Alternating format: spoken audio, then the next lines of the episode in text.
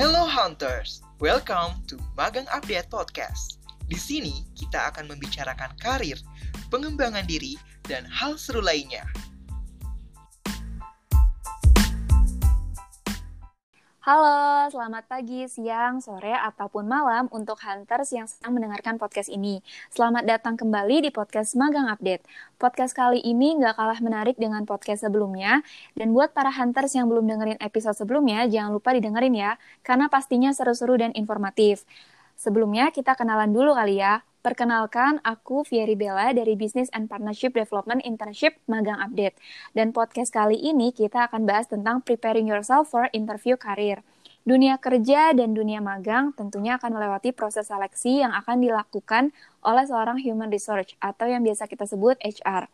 Salah satu tahapan dari proses seleksi tersebut adalah interview atau wawancara. Proses wawancara secara umum berisi tanya jawab, di mana pihak HR bertanya dan pelamar kerja atau magang menjawab. Podcast ini bertujuan untuk memberi pengetahuan kepada hunters mengenai interview dalam dunia kerja dan magang. Di dalam podcast ini juga akan membahas tentang berbagi pengalaman mengenai interview dan HR. Tanpa lama-lama lagi, kita undang dulu pembicara kita, Kak Andin. Halo Kak Andin. Halo Bella. Apa kabar Kak? Baik Bella, kamu gimana hari ini? Alhamdulillah baik Kak.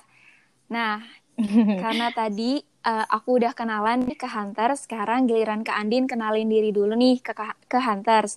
Dan kesibukan ke Andin apa nih sekarang?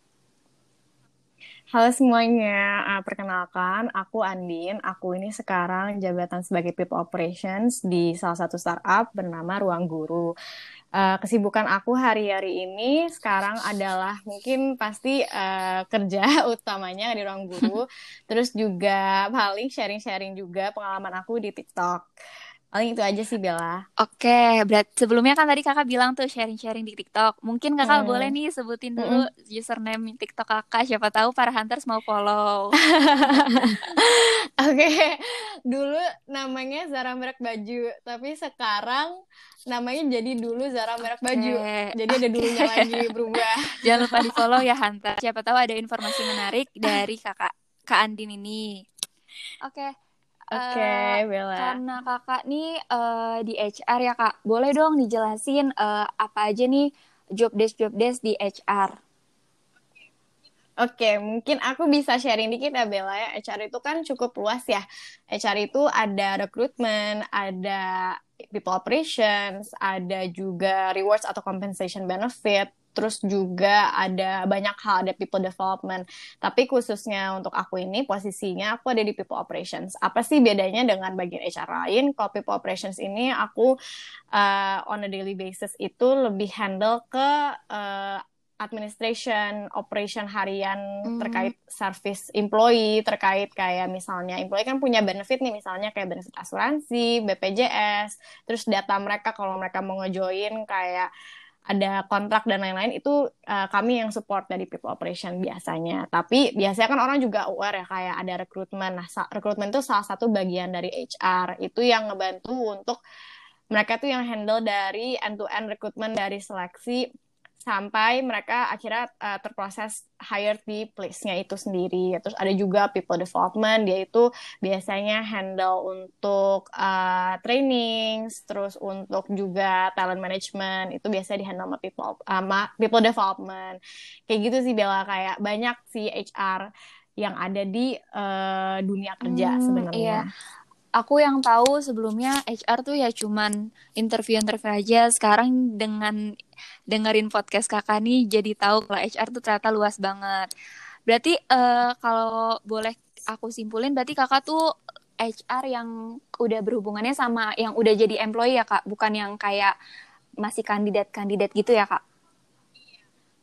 Iya, tapi itu kadang ada beberapa berbeda-beda sih sebenarnya. Ada perusahaan yang misalnya kayak startup kecil, itu kan mereka biasa HR-nya tuh di-handle sama uh, yang hmm. semuanya. Kadang tuh people operation juga ada yang handle rekrutmen juga, tapi itu baik lagi ya ke uh, seberapa besar sih uh, perusahaan itu.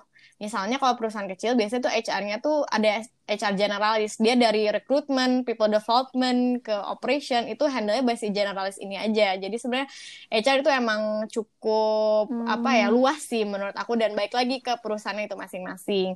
Kalau kamu lihat mungkin di LinkedIn ada beberapa orang juga jabatannya people operation tapi masih handle recruitment. Jadi uh, baik lagi sih ke perusahaan yang kita kerja uh, tempat kita bekerja. Tapi kalau khususnya di perusahaan aku bekerja ini people operation ini emang udah terpisah dengan recruitmentnya kayak okay, gitu. Oke oke, jadi paham nih ya. Uh, sebelumnya yang aku tahu nih kakak magang juga kan ya dan di bidang HR juga nih.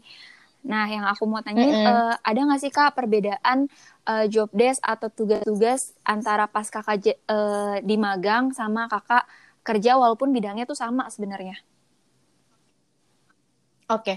aku itu sebenarnya sempat magang uh, cukup beberapa kali ya waktu pertama kali aku magang itu HR yang aku waktu itu aku magang di sebuah perusahaan venture capital. Nah, ini salah satu bentuk HR yang sifatnya masih umum lah. Hmm. Jadi dia itu nggak ada HR yang rekrutmen, nggak ada yang dipisah-pisahin. Jadi HR masih umum banget. Dia, uh, aku waktu itu handle-nya lebih ke supporting aja sih. Karena kan mereka nggak punya HR -hmm. departemen khusus ya. Jadi dia nyangkut dengan divisi finance. Jadi waktu itu aku paling ngebantu buat SOP rekrutmen karena waktu itu mereka nggak punya tuh SOP rekrutmen. Aku bantu buat SOP rekrutmennya. Terus juga aku bantu kayak misalnya designing ID card. Itu pada, padahal ya kalau misalnya kita ngeliat desain ID card emang itu uh, tugasnya HR.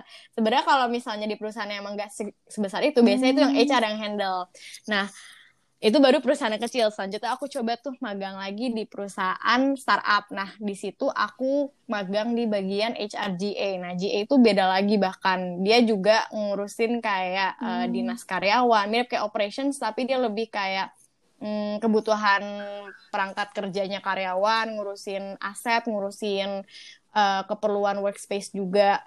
Terus waktu itu, abis itu aku pindah lagi HR di ada perusahaan yang cukup besar. Nah, di sini aku mulai belajar banget nih HR itu nggak cuman sebatas yang aku mm. tadi kan lebih umum ya job desk HR tuh tadi nggak cuma rekrutmen nggak cuma ngehandle kebutuhan aset atau working tools atau mm -hmm. uh, working space yang employee tapi HR itu juga ada people development recruitment terus juga ada compensation benefit nah di uh, perusahaan besar ini aku itu waktu itu handle specifically di survei engagement employee engagementnya. Jadi apa sih employee engagement? Employee engagement itu lebih terta, uh, terkait kayak mm, keterikatan lah employee hmm. terhadap tempat dia bekerja gitu. Aku ngecek uh, berapa sih rate employee engagement di perusahaan ini? Terus uh, berapa retention rate? Retention rate itu adalah kayak seberapa besar employee ini tetap bertahan di organisasinya. Jadi ini lebih mungkin lebih teror apa ya lebih teoritis dan lebih sesuai oh, dengan apa yang kita pelajarin di kuliah ya. Yeah. kalau anak yang psikologi ya waktu pas aku pengalaman magang di situ.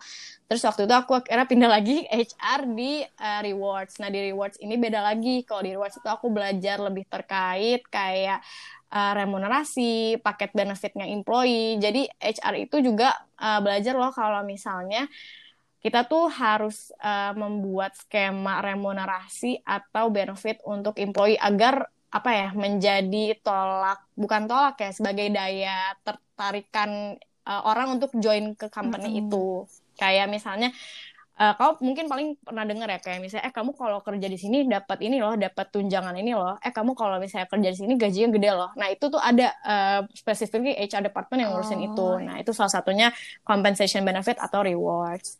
Kalau perbedaan pekerjaan magang atau kerja itu mungkin kalau magang lebih uh, project based ya. Kalau pengalamanku tuh lebih banyak kayak Eh, pekerjaan-pekerjaan uh, yang uh, project yang supporting gitu. Misalnya kayak ngumpulin data, analisis data, mungkin orang kan mikirnya paling magang apain sih kayak nyiapin fotokopian bareng-bareng gitu doang kan ya enggak enggak enggak kayak gitu kok sama sekali ini contoh aja kayak Bella nih udah sekarang ngehandle ini kan yeah. masa podcast juga kan ada yang terjun di lapangan juga kan sebenarnya magang juga kayak gitu masa enggak enggak semuanya itu cuma nyiapin yeah. fotokopian aja enggak cuma admin doang gitu loh kita juga kadang terlibat mm -hmm. gitu kayak waktu pas aku magang itu pernah aku tuh terlibat di itu yang people engagement survey dan hasil survey surveinya itu digunain untuk perusahaan sebagai dia uh, pembangunan uh, skema untuk KPI dia di annually next year-nya hmm. gitu. Jadi maksudnya itu juga nggak untuk evaluasi hmm. juga ya, evaluasi KPI uh, HR departmentnya di perusahaan itu juga. Maksudnya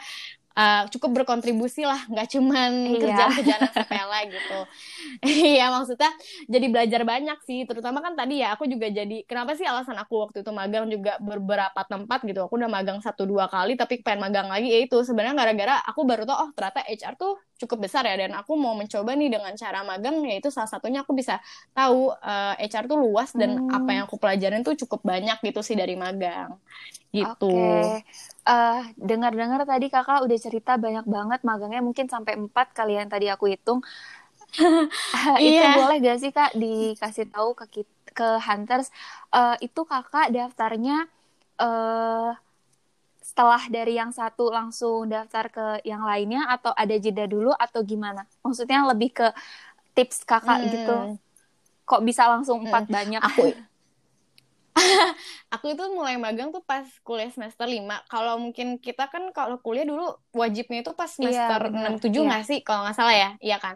Nah aku tuh pas semester 5 liburan. Sebenarnya bukan semester 5 toh ya. Jadi semester 5 akhir itu kan liburan. Nah karena aku tahu nih liburan kayak cukup lama aku tuh waktu itu eh, sempat kepikiran kayaknya kalau gue kuliah masa kayak gue nggak mau ngumpulin pengalaman di kuliah kayaknya gue akan apa ya itu itu aja gitu loh. Gue pengen nyobain di luar luar kuliah gitu. Waktu itu aku coba kayak eh, volunteer tempat lain komunitas. Tapi somehow kenapa ya Eh, ya mungkin gak rezeki aja ya. Jadi akhirnya aku coba juga Hmm. magang salah satu eh, referensinya. Nah kalau ini magang pertama aku dapetnya juga kebetulan dari teman aku dulu pernah Hmm. magang di situ. Jadi dia info dan dia waktu itu memagang tuh semester awal. Jadi emang mereka em, mereka tuh sebenarnya nggak nggak se apa ya mungkin karena terbuka ya. Biasanya tuh di job portal tuh kalau nggak di Glints di LinkedIn mereka tuh kadang suka di kayak di sharing gitu. Bahkan kayak yang atau enggak dari mantan sih intern yang pernah magang di situ mereka suka sharing gitu nawarin lagi. Nah aku tuh, tuh dapat dari teman aku pernah magang di situ. Nah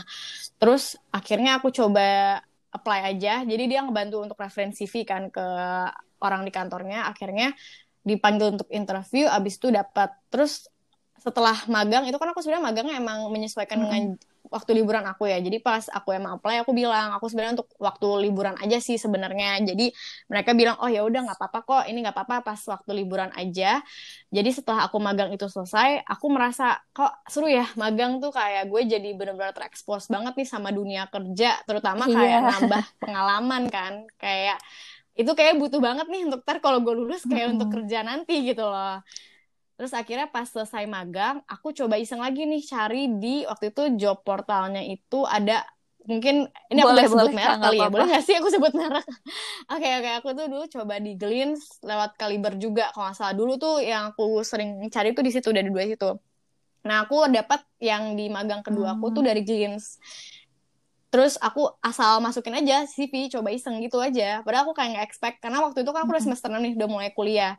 Eh ternyata tiba-tiba dipanggil, terus pas dipanggil pas interview, aku eh, dia nanya sebenarnya kamu sekarang kuliah ya? Terus kayak iya, terus eh, sebenarnya aku bilang juga kan jujur ke si user aku, aku bilang saat itu, aku tuh masih kuliah, tapi aku pengen nih, aku pengen banget magang, walaupun sebenarnya kan eh, posisi magang ini harus full time di kantor, tapi karena jadwal kuliah aku di semester 6 juga udah nggak begitu banyak, aku bilang ke dia, aku akan eh, serius kok untuk kalau misalnya aku keterima, aku bakal serius mau menyesuaikan waktuku untuk Mm-mm. magang. Tapi bisa nggak ya dari perusahaan juga menyesuaikan nih dengan waktu kuliah aku sekarang gitu kan? Soalnya waktu itu tuh kampus sama kantorku tuh deket banget, jadi aku tinggal naik MRT Oh, tuh itu satu stasiun ya, aja Kak? gitu. Jadi aku bolak-balik.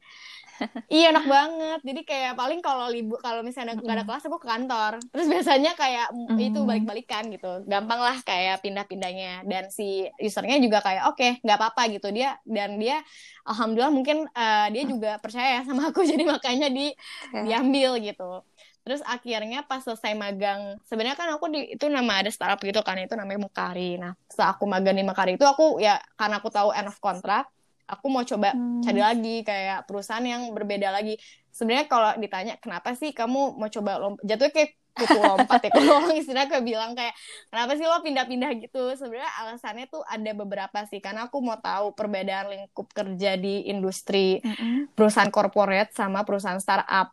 Jadi kalau pas aku di Makari kan tuh industrinya pekerjaannya, eh masa perusahaan yang base-nya startup. Kalau kamu kerja sebagai HR, kamu tuh harus paham juga kan industri perusahaan kamu tuh bergerak di bidang apa gitu.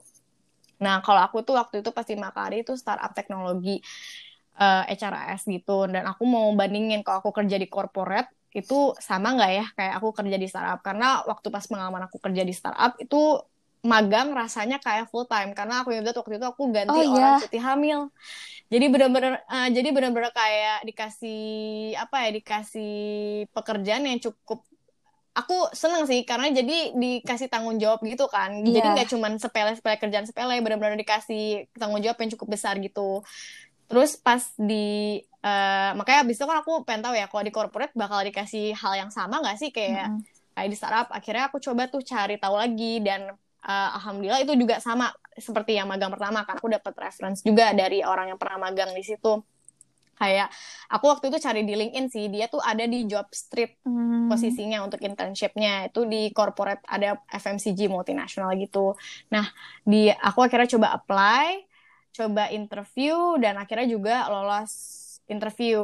Nah, terus lanjut lagi lah pindah tuh ke situ dan pas magang di situ mm-hmm. itu kan backgroundnya corporate ya beda sama di startup tadi. Nah, uh, ternyata kalau pas aku magang HR di corporate itu sebenarnya mirip kayak di startup tapi mungkin bedanya adalah apa ya uh, pace oh, kerjanya nggak yeah. secepat kayak di startup. Kalau kamu kerja di startup dalam waktu sebulan itu bisa mm. berubah cepet banget kayak waktu itu aku ingat banget aku cuman jumlah employee aku waktu itu pas di Makarya aja kayak cuman berapa 200 apa ya tiba-tiba pas di end of the month itu bisa kira-kira 200 wow. 250 200 berapa gitu nambah berapa puluh orang yeah. dalam waktu sebulan tuh kan cepet banget ya emang perkembangan cepat kalau di corporate tuh nggak secepat itu dia konstan kan karena kan dia udah perusahaan yang udah established udah hmm. udah udah jelas lah ya intinya gitu maksudnya jadi aku paling maintaining employee-employee yang ada existing di situ. Jadi makanya aku uh, projectnya di situ adalah employee engagement,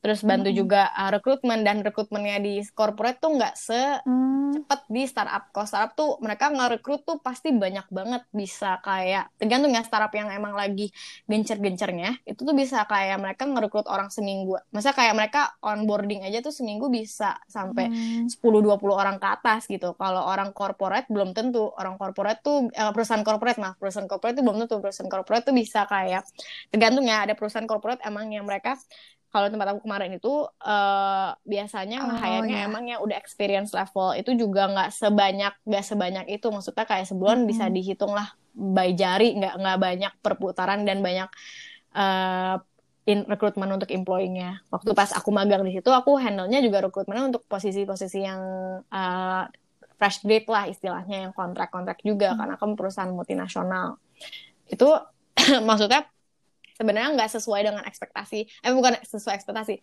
nggak seperti yang orang-orang bilang orang-orang bilang kan kalau lo kerja di hmm. perusahaan BUMN atau lo kerja di perusahaan uh, corporate biasanya lo paling dikasih kerjaan fotokopian atau nggak lo beliin kopi atau nggak lo cuma yeah. join meeting dengerin doang banyak ya banget sih? yang bilang kayak gitu orang tuh bilang kayak gitu kan Uh, tapi ternyata enggak juga. Ternyata sebenarnya tergantung perusahaannya baik lagi ya perusahaan di tempat aku itu justru kayak mereka mau bang apa ya mau banget mm -mm. membiarkan aku juga belajar gitu loh mereka membiarkan aku untuk join meeting mereka untuk tahu ini loh mm. kalau kita tuh meeting kayak gini gini gini terus kayak kita tuh lagi rencana pembangunan kayak gini gini terus kayak kalaupun uh, kamu ada pertanyaan silahkan bertanya biar kita saling kayak hmm. biar aku bisa sharing biar kamu juga bisa belajar kayak gitu sih. Jadi aku cukup senang juga pas kerja di corporate. Cuman ya perbedaannya hmm. adalah itu kali ya pace kerjanya. Kalau mungkin di startup tuh kayak buset itu kayak seminggu tuh cepet banget lah perubahannya.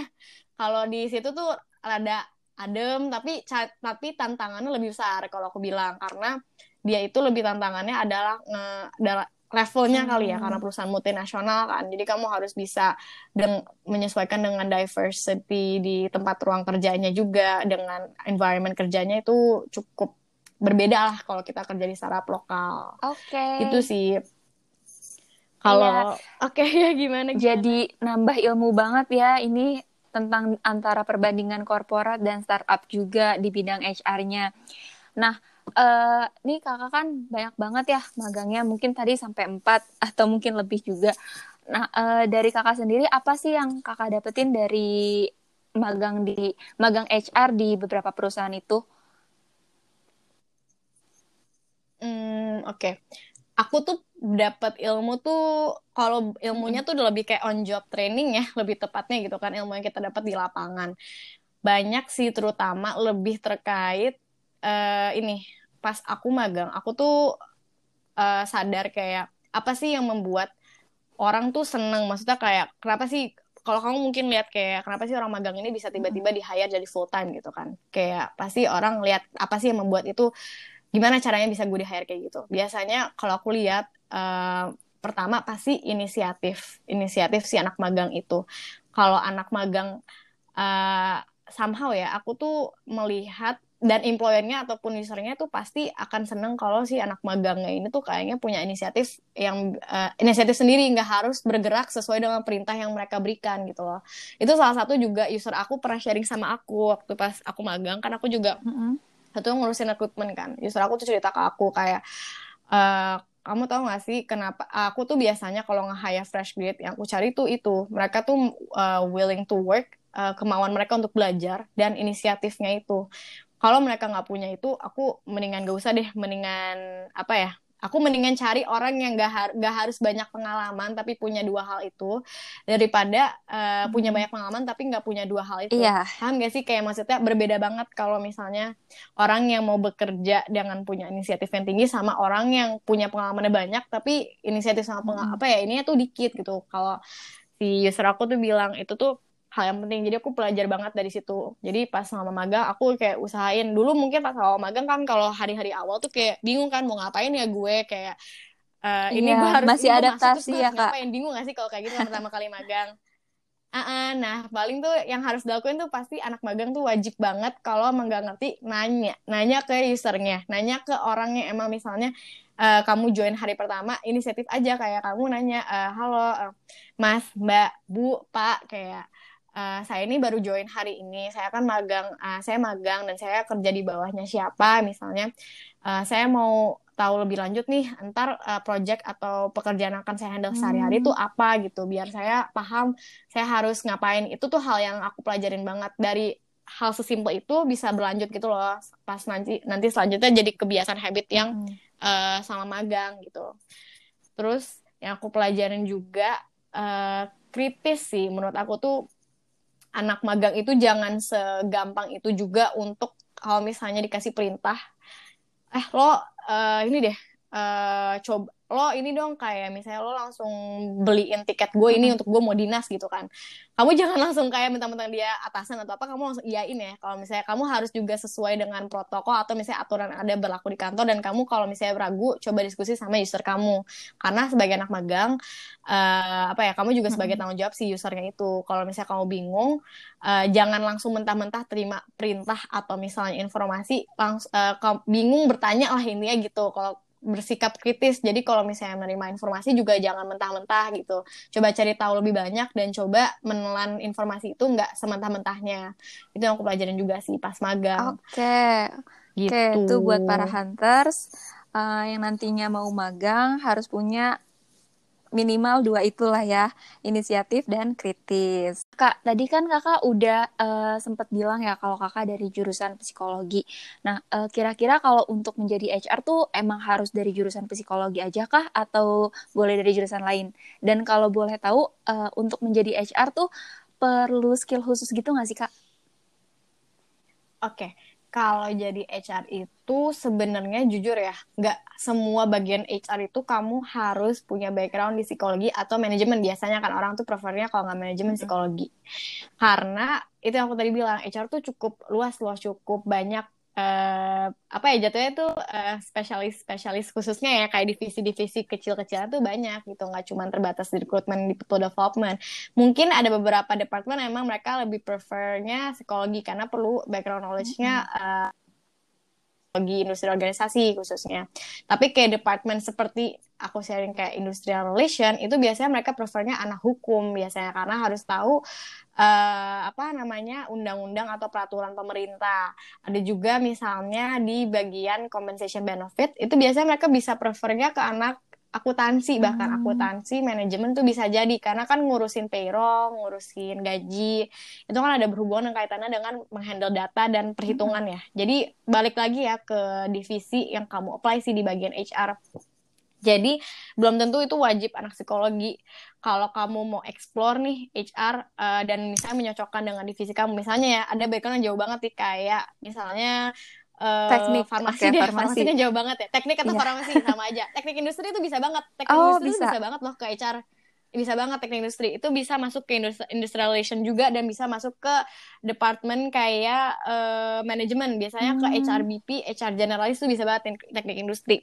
Kayak farmasi atau enggak kayak kesehatan masyarakat. itu tuh biasanya bisa kayak contoh ke aku divisi aku people operation itu enggak eh, ini balik lagi ya tapi kalau perusahaannya ya dia kan ada khususnya ada perusahaan yang emang masih prefer ada yang enggak. Tapi kalau yang umumnya kalau kayak people operation HRGA atau misalnya kayak hmm, ada people analytics itu kadang masih open tapi biasanya matematika juga terbuka. Tapi kayak people operation sama HRGA itu mereka umum sih. Itu nggak melihat kayak kamu tuh uh, jurusan apa. Asalkan dia punya basic knowledge-nya di uh, dia punya skill di Excel administrasi itu udah kalau misalnya kamu punya uh, bagus di situ itu pasti lolos-lolos aja sih. Kalau pengalaman aku ya tapi maksudnya kayak uh, yang penting itu tadi kamu punya basic knowledge yang uh, requirements mereka atau enggak. Tapi mereka nggak ngelihat gitu jurusan kamu psikologi lah fas, uh, kayak farmasi lah atau apa itu nggak dilihat kayak gitu sih Kak, eh, kan HR nih bisa dibilang eh, berhubungan langsung ya dengan para pekerja atau employee-nya. Nah, berarti HR tuh harus eh, bersifat friendly gitu nggak sih Kak ke tiap divisi atau departemennya? itu sebenarnya suatu salah satu kewajiban dari HR sih karena kan yang apa ya jatuh HR tuh kan kayak jembatan ya antara dari si manajemen perusahaan sama si employee-nya langsung jadi kalau misalnya employee pasti kalau ada keluh kesah pasti mereka akan menyampaikan ke HR jadi HR tuh wajib mendengarkan juga sih keluh kesahnya si Hmm. employee gitu kayak terutama semuanya ya mau masalah dari eh, hal si simple dari pasti kan sering ba- banyak tuh orang kalau nggak gaji masalah pengembangan diri masalah eh, apa ya kayak aspirasi mereka itu pasti mereka akan keluhkan ke HR jadi Hmm. kayak HR ini eh, kalau dibilang wajib harus friendly atau enggak itu bukan wajib lagi sih. Lebih kayak emang keharus ya sama ya wajib ya. Maksudnya kayak keharusan juga sih bener. Kayak sehari-hari mereka harus menampilkan image yang baik. Maksudnya eh, itu salah satu mungkin kunci ya sebagai perusahaan juga membuat si employee-nya betah gitu kan. Kalau misalnya salah satunya itu kuncinya dengan membuat HR-nya ini memberikan servis yang baik kepada si employee-nya gitu. Itu salah satu sebenarnya berkaitan sama posisi aku sekarang sebagai people operation itu aku kan menjadi peop- jatuhnya people service ya kayak customer service tapi untuk employee Oke. gitu loh. Kalau misalnya mereka ada kebutuhan apa mereka ke aku gitu. Itu karena ya aku adalah yang ngebantuin eh, apa ya menyalurkan aspirasi dan kebutuhan mereka ke perusahaan. Di satu sisi aku juga harus apa ya menyeimbangkan dengan emang yang kita mu pil- eh, kayak kita punya policy atau misalnya kita punya apa ya manajemen tuh bisanya supportnya apa aja dan apa ya harus menyesuaikan apa ya bukan si manajemen menyesuaikan ke eh, employee sih tapi kita bisa apa ya menyeimbangi lah kemauan si employee dan menyeimbangi juga sesuai dengan aspirasi dan kebutuhan si perusahaan juga gitu loh itu tantangannya sebagai HR juga sih sebenarnya di satu sisi kan harus dengerin keluh kesah ya di satu tapi kayak kita juga harus bisa nge-support si employee-nya juga gitu Iya, bener banget. Sebagai tantangan banget ya Kak eh, untuk menjadi HR tuh ada di dua belah pihak istilahnya ya. Iya benar. Oke, Eh, mungkin balik lagi sih Kak eh, ke pengalaman magang-magang Kakak nih yang banyak banget. Mungkin eh, boleh diceritain dari keempat dipilih salah satu atau mungkin di tiap keempatnya eh, disebutin eh, kira-kira pengalaman paling berkesan Kakak di dari keempat magang itu atau salah satunya itu boleh diceritain Kak? Oke, paling berkesan adalah mungkin pas aku magang, aku waktu itu magang di Rakit Bengkisel. Rakit Bengkisel itu kan FMCG, eh, dia tuh FMCG seperti Unilever, tapi bedanya produknya itu Hmm. Dettol, Strepsil.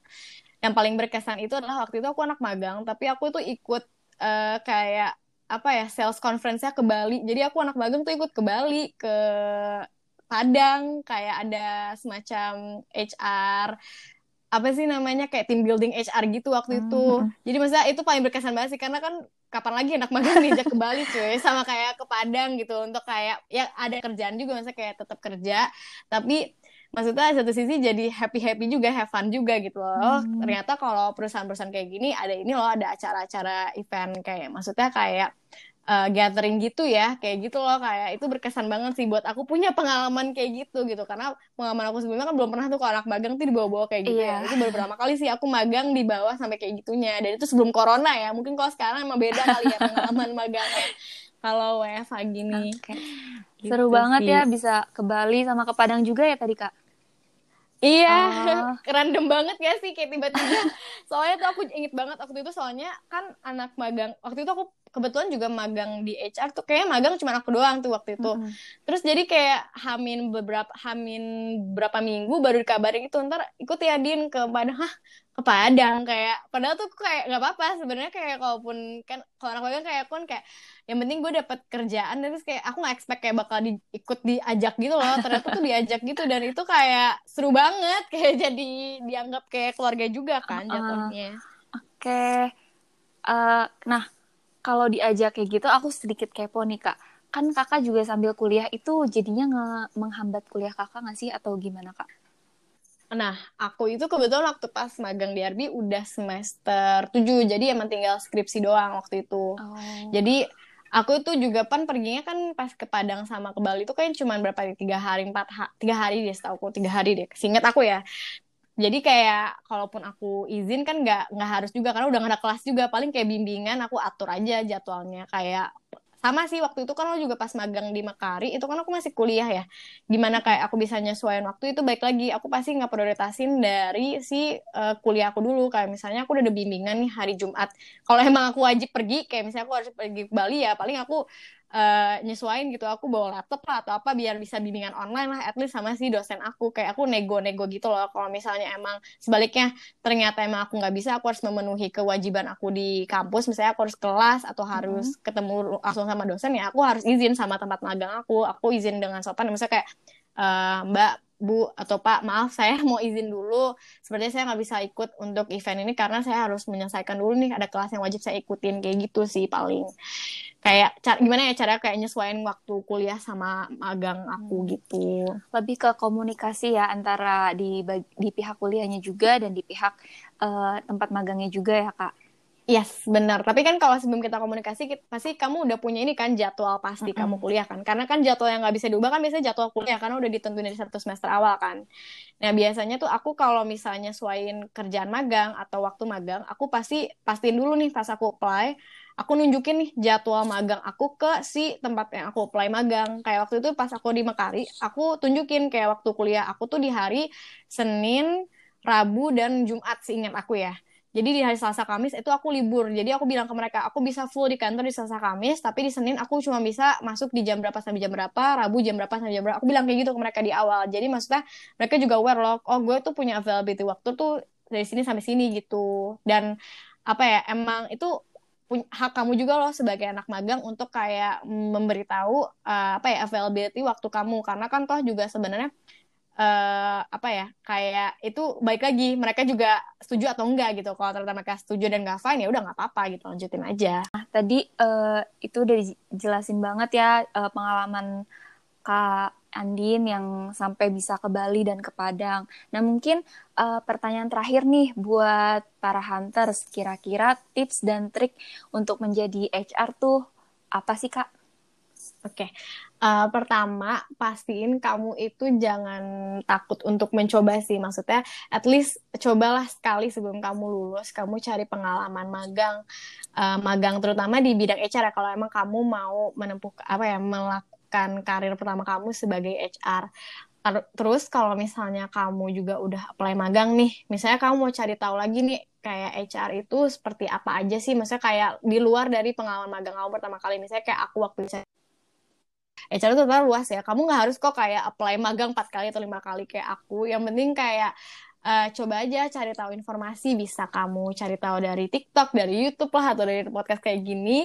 Yang penting kayak maksudnya kayak kamu itu dapat informasi yang banyak juga. Dan yang terakhir uh, jangan lupa untuk tetap jaga koneksi kamu. Maksudnya kayak kalau misalnya aku punya pengalaman magang sebelumnya di perusahaan apa pun itu mau kamu bagian sebagai marketing atau apa. Terutama kalau kamu mau jadi HR jaga koneksi baik banget sama si HR yang tempat kamu magang sebelumnya. Kayak itu ngebantu banget loh buat kamu nanti kalau udah lulus. Uh, kalau misalnya emang kamu menunjukkan performance yang baik, mereka tuh akan juga kemungkinan interested untuk uh, menawarkan pekerjaan ke, ke kamu juga langsung gitu. Kayak eh lo udah lulus ya? Coba deh kayak ini kita nih ada posisi kosong nih siapa tahu kayak lo tertarik gitu. Maksudnya kayak itu akan mempermudah kalian juga loh ntar, ntar untuk ntar kayak kalian tuh kerja di terutama di bagian HR gitu loh. Dari aku sih paling itu. Jadi yang pertama tadi kayak jangan takut untuk mencoba. Yang kedua cari informasi sebanyak mungkin dan gak harus terbatas pada satu pengalaman aja. Dan yang ketiga coba uh, jaga koneksi dan memperluas jaringan sih jatuhnya juga. Gitu Bella. Oke, nah itu dicatat ya hunters uh, tips dan trik uh, kalau dari para hunters ini mau coba jadi HR. Nah itu seru-seru banget ya tadi apa yang udah dibahas oleh Kak Andin dimulai dari pekerja pekerjaan HR itu sendiri yang ternyata luas gak hanya terbatas recruiters itu terus juga pengalaman ya Kak Andin yang sampai bisa ke Bali dan Padang. Nah abis ini kita akan bahas tentang tips and trick uh, interview kerja oleh HR-nya langsung nih Hunters. Jadi jangan lupa dengerin lagi podcastnya di part 2 see you Hunters